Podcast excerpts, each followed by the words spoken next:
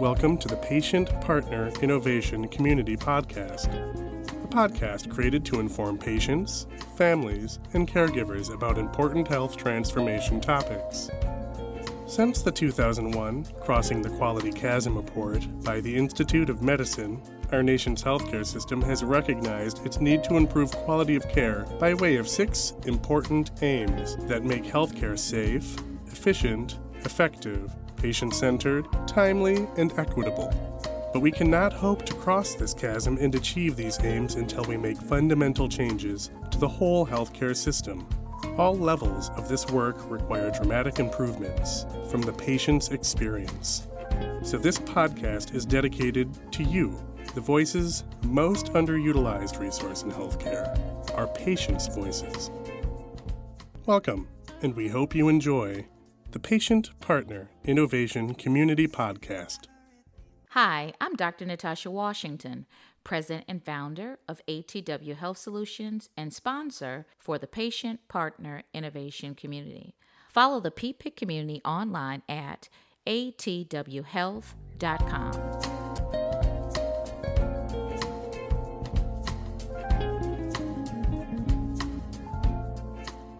Well, hello, everyone, and thank you for joining Patient Partner Innovation Community Podcast. I am your host today, Desiree Collins Bradley, and we're really excited to have a special guest, Kevin Wake, on our podcast today. Welcome, Kevin. Thank you. I'm happy to be here today. Awesome, awesome, awesome. So, this episode today is brought to you by ATW Health Solutions.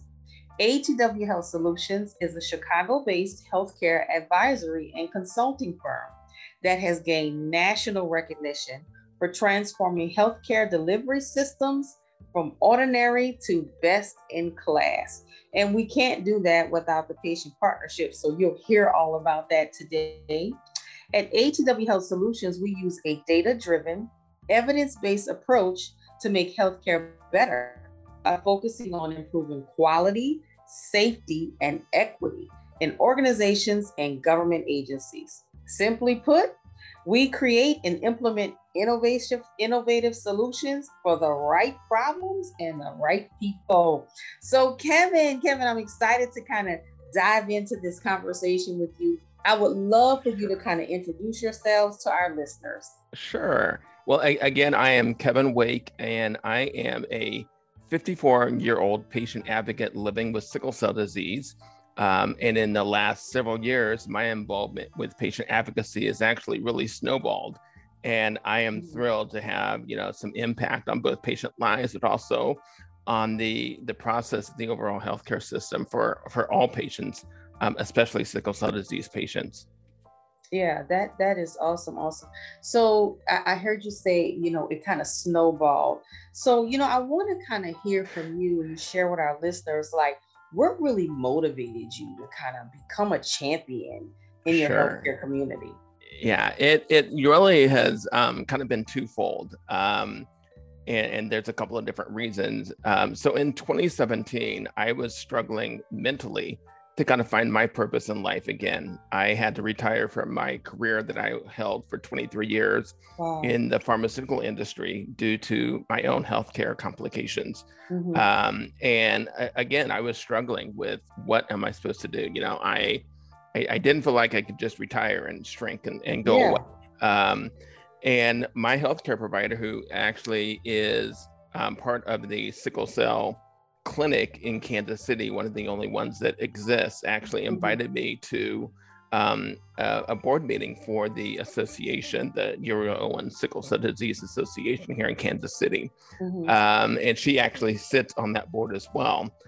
And I was really reluctant at first to even become involved. Um, really? I, I Why? Really, you know, I, sickle cell is really um, kind of a, a um, it, it's a disease where it's very lonely. And I really had not known very many patients with sickle cell mm-hmm. disease.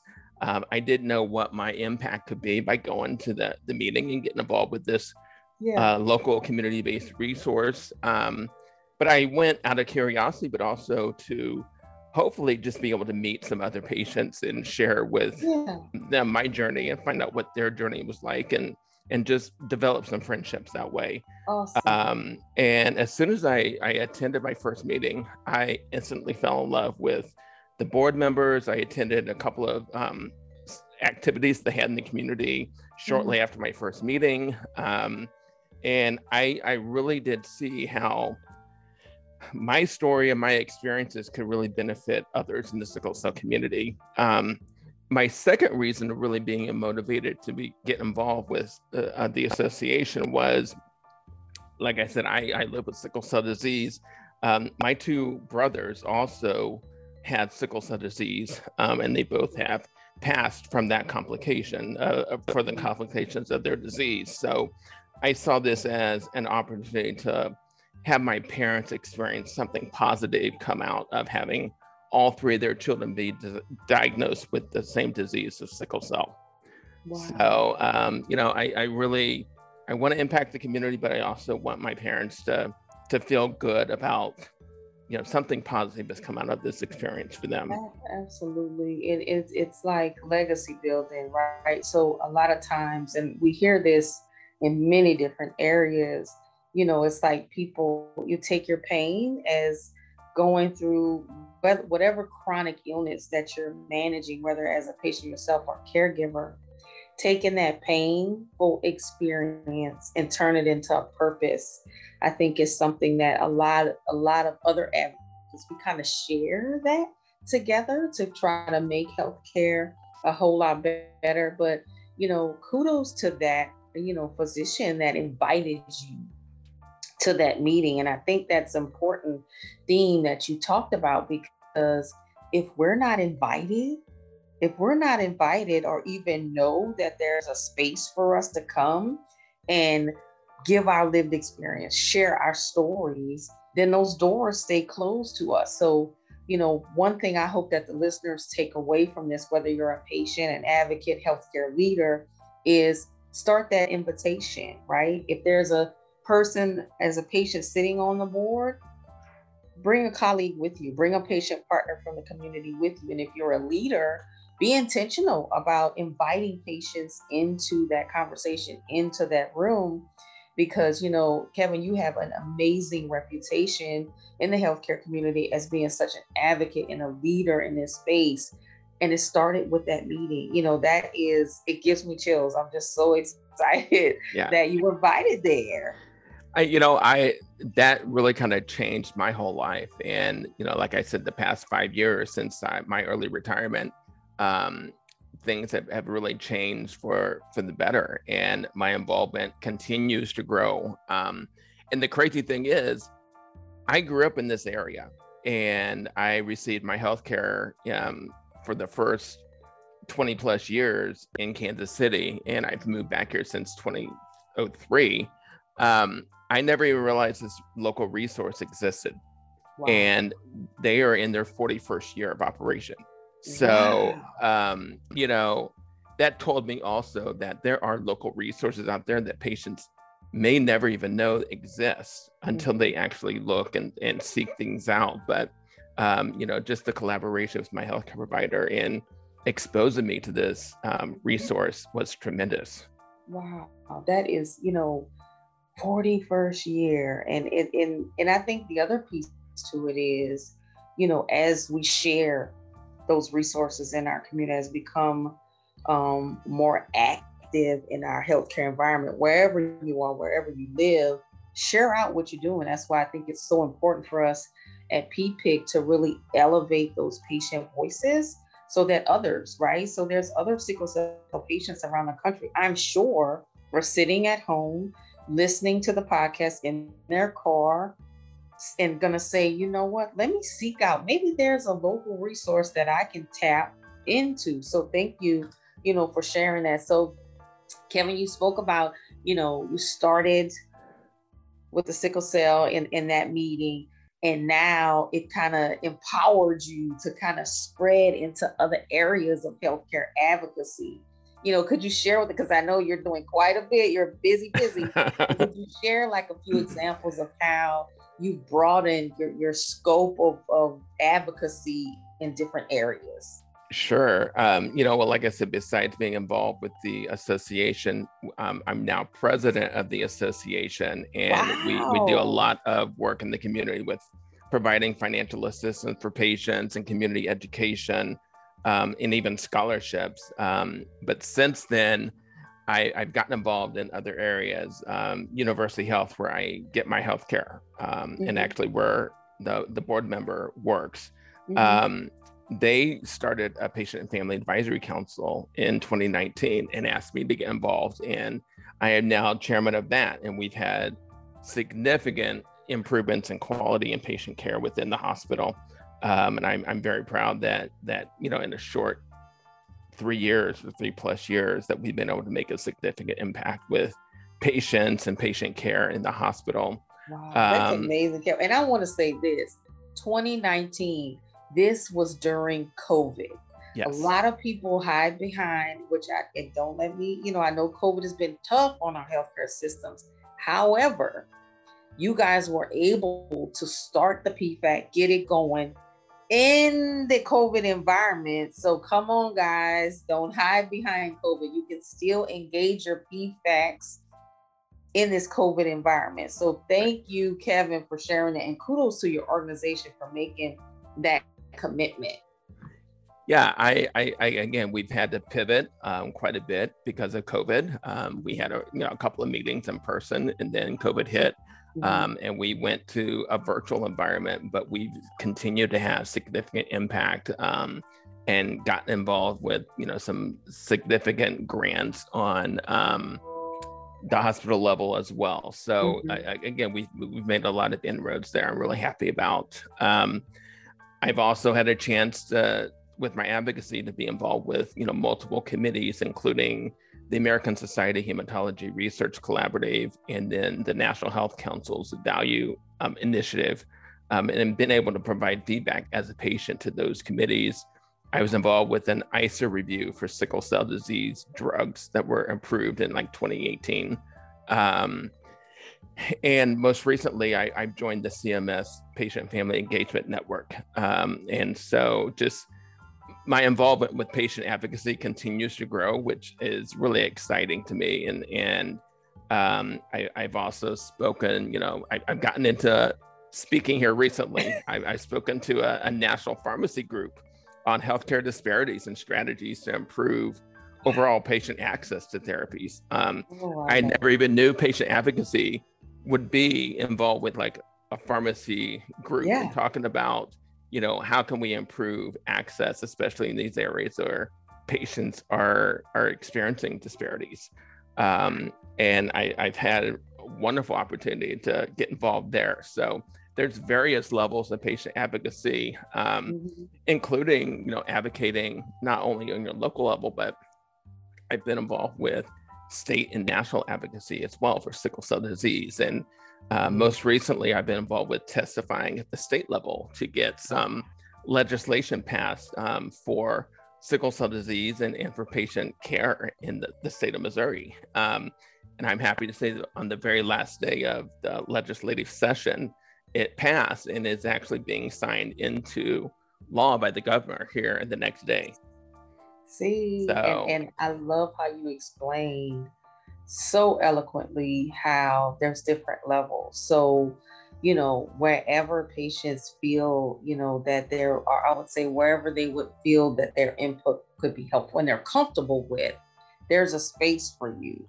So, whether that's locally with your PFAC, in your community, with your neighbors, all the way up to the governance level, yes. I think is is truly, you know, a testimony of of true advocacy. So, oh my goodness, Kevin, you are just a rock star in this yeah. space. So, but, no, go ahead. And I was just gonna say, you know, I share with patients all the time that are looking to, you know, become advocates and things that advocacy is it, it can be at so many different levels. You know, um, I've even encouraged some advocates to be on patient panels and, and talk to medical students and residents to actually let them experience and see a sickle cell patient mm-hmm. that's not in crisis, that's not in the emergency room. You know, mm-hmm. that's when we're at our worst.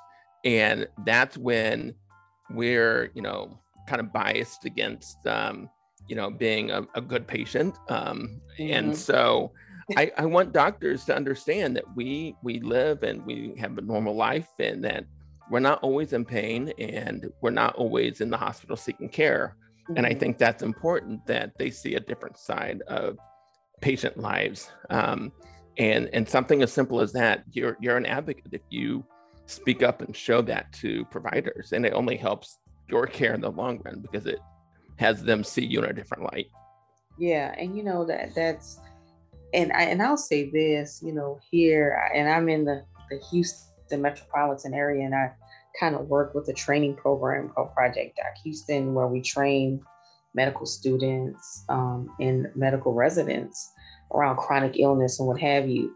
And I can't tell you how many times, you know, they'll, because my daughter has complex healthcare needs and we're frequent flyers of the hospital. When she's in a crisis and we're in the emergency room and I haven't slept in three days, I am a totally different mother. And when they see me in the training, they're like, wait a minute.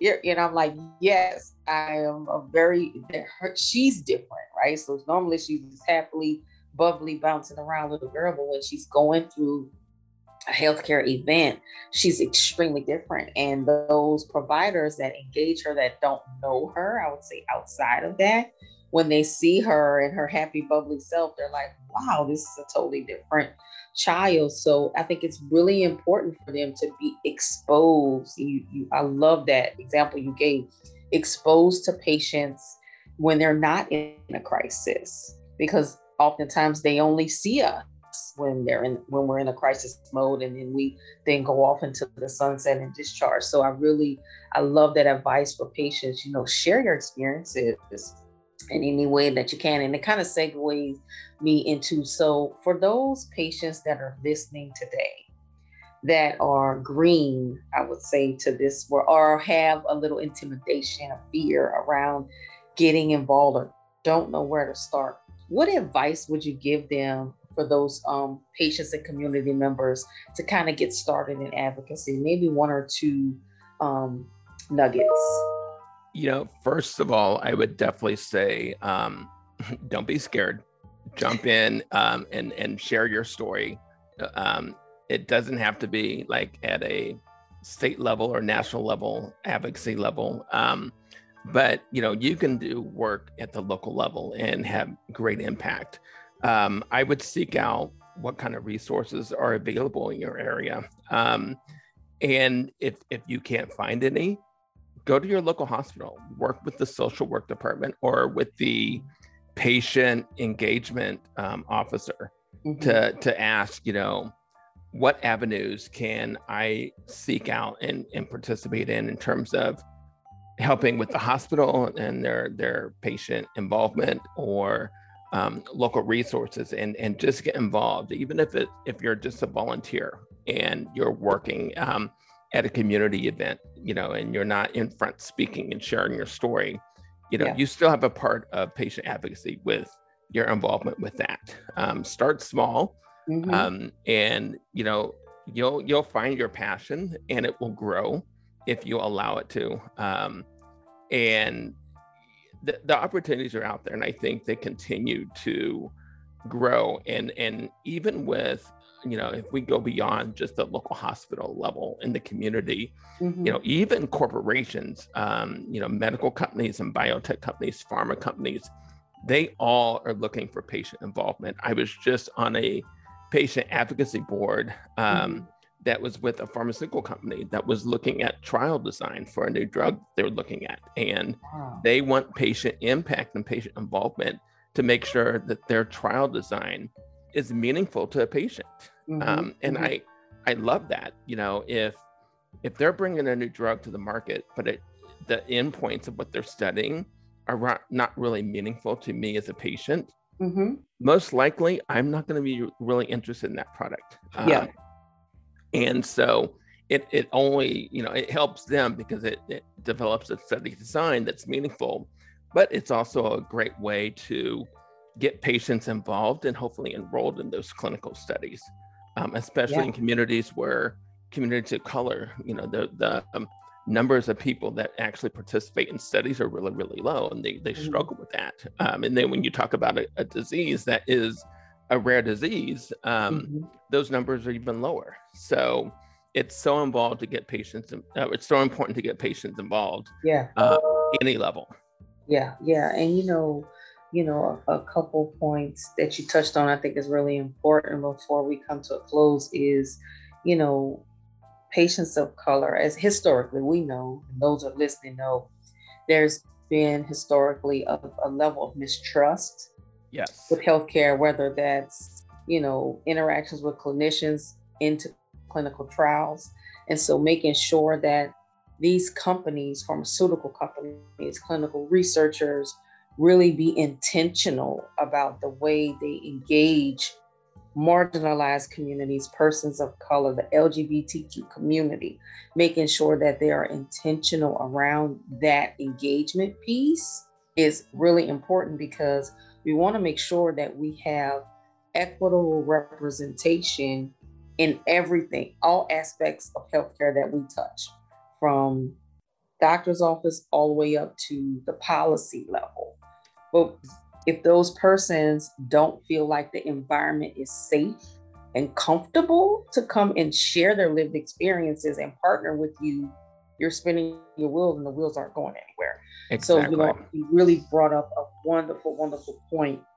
So, anything else um, that you would like to share with our listeners before I let you go and enjoy this wonderful summer day? Sure. You know, I just want to echo what you talked about with the the trust within our community in the healthcare environment. Um, and you know, I I continue to see that today with our sickle cell community and uh, the mistrust and and people not wanting to get involved. Um, it's my personal belief that I understand why that mistrust is there. Yeah. And and I I know and it's a valid thing. Um, first of all, I think healthcare needs to acknowledge that the trust is there for a reason. Mm-hmm. But um, patients also need to get involved and share their story and um, and talk. Or that trust is never going to go away. It's never going to get better. And yeah. so, patient advocacy and patient involvement can only improve overall trust level within the healthcare system. And I, I think it's up to patients to really get involved to to make a change. Um, mm-hmm. If anything, COVID has actually shown us is healthcare disparities exist um, and they they're there. Um, and I, I, think we've seen that. We've we've known that within the sickle cell community for decades. Yeah. Um, but now's the time to really get involved and make some changes because it, it's recognized, I think, system wide that these disparities exist, and it's it's going to be the patient involvement that really is going to to help you know change things. And and I always say that you know, patients have to have a seat at the table, no matter yeah. what table that is. If they're not sitting at the table, most likely they're being on the menu. Um, and, oh, I love that. You know, it, it's important that we share our voice and get involved. Absolutely. Well, Kevin, this has been an amazing uh, conversation with you. Um, PPIC listeners, I hope that you're inspired and empowered into action and, you know, as always, guys, be engaged. Follow the PPIC community online at atwhealth.com.